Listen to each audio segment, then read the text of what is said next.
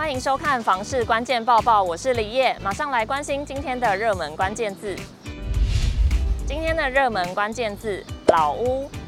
高房价造成民众被迫朝价格相对亲民的老屋下手，这件事情已经成为常态。 不但坪数要越买越小，屋龄也只能越买越老。根据内政部不动产资讯平台统计，一百一十一年第四季全台住宅买卖移转的平均屋龄二十六点八七年，其中屋龄在五年以下新成屋比重只有百分之十一点五，六年以上二十年以下为百分之十八点六七，而最大宗的仍是二十到三十年的住宅，比重占百分之三十一点一七。 六都中以台北市和台中市平均交易屋龄达三十年以上最高，台北市为三十一点七四年，台中市三十点八九年。老屋已经成为住宅交易主流大宗。值得注意的是，台北因为高房价而压缩民众购物力，逼得购屋族只能买老屋才足以负荷。但除了台北市，台中市却是其他五都中交易屋龄最老的县市。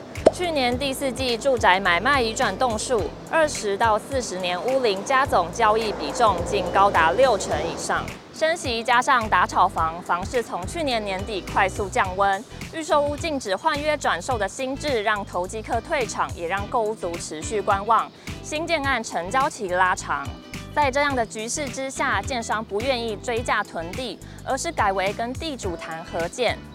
危老重建就成为现阶段建商避险的最佳工具，因此危老合建的申请案件也激增了。以台中市为例，截至今年第一季，危老重建受理案件七百三十三件，与去年同期的五百一十四件比较，短短一年内申请案件多出两百一十九件。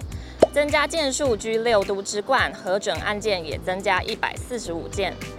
全球居不动产情报室总监陈秉承提醒：走出台北市，各地可利用的土地又大又多，不必拘泥在需要整合的改建老宅。因此，台北市以外的老宅还是显得短多长空，大部分都还是个案因素才引起建商兴趣。因此，购置时一定要衡量屋龄因素。 价格亲民或有出租效益之外，还是不要持有太久，价值只会越来越低。甚至不少老屋位在太平、大里、潭子、丰原等市区外围，更会受到在地新屋排挤，均得留意。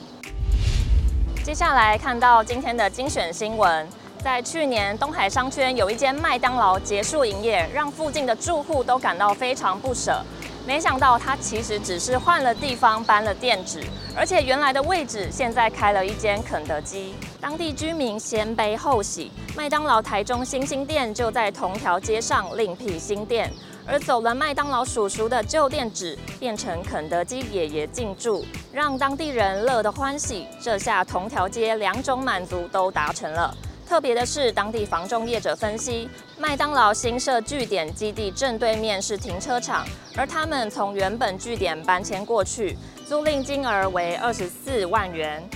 与旧点相差无几，但使用空间从原来的一百九十七坪拉升至两百九十一坪，相对符合麦当劳新的展店趋势，也算赚到了。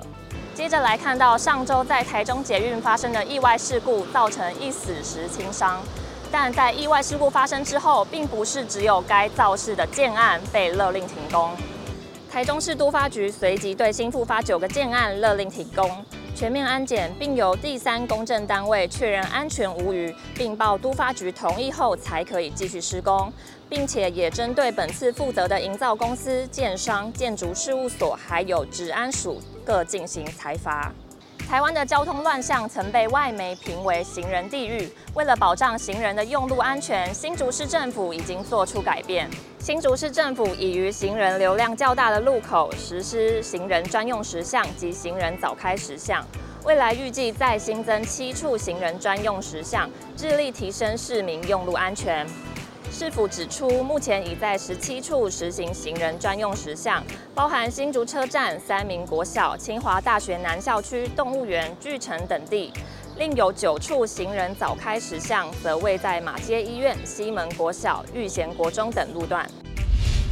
今天的买房卖房，我想问，有网友询问，他已经四十六岁，想要买房，那如果是首购的话，还能够贷到三十年期吗？有网友说，基本上以年龄加贷款年限不超过七十五为基准，不过个人条件及物件价值高都有弹性。也有不少网友提醒，还是要看选择的物件屋龄是多少。以上就是今天的房市关键报报，每天花一点时间了解重点房市资讯，请按下订阅支持我们，我们下次见。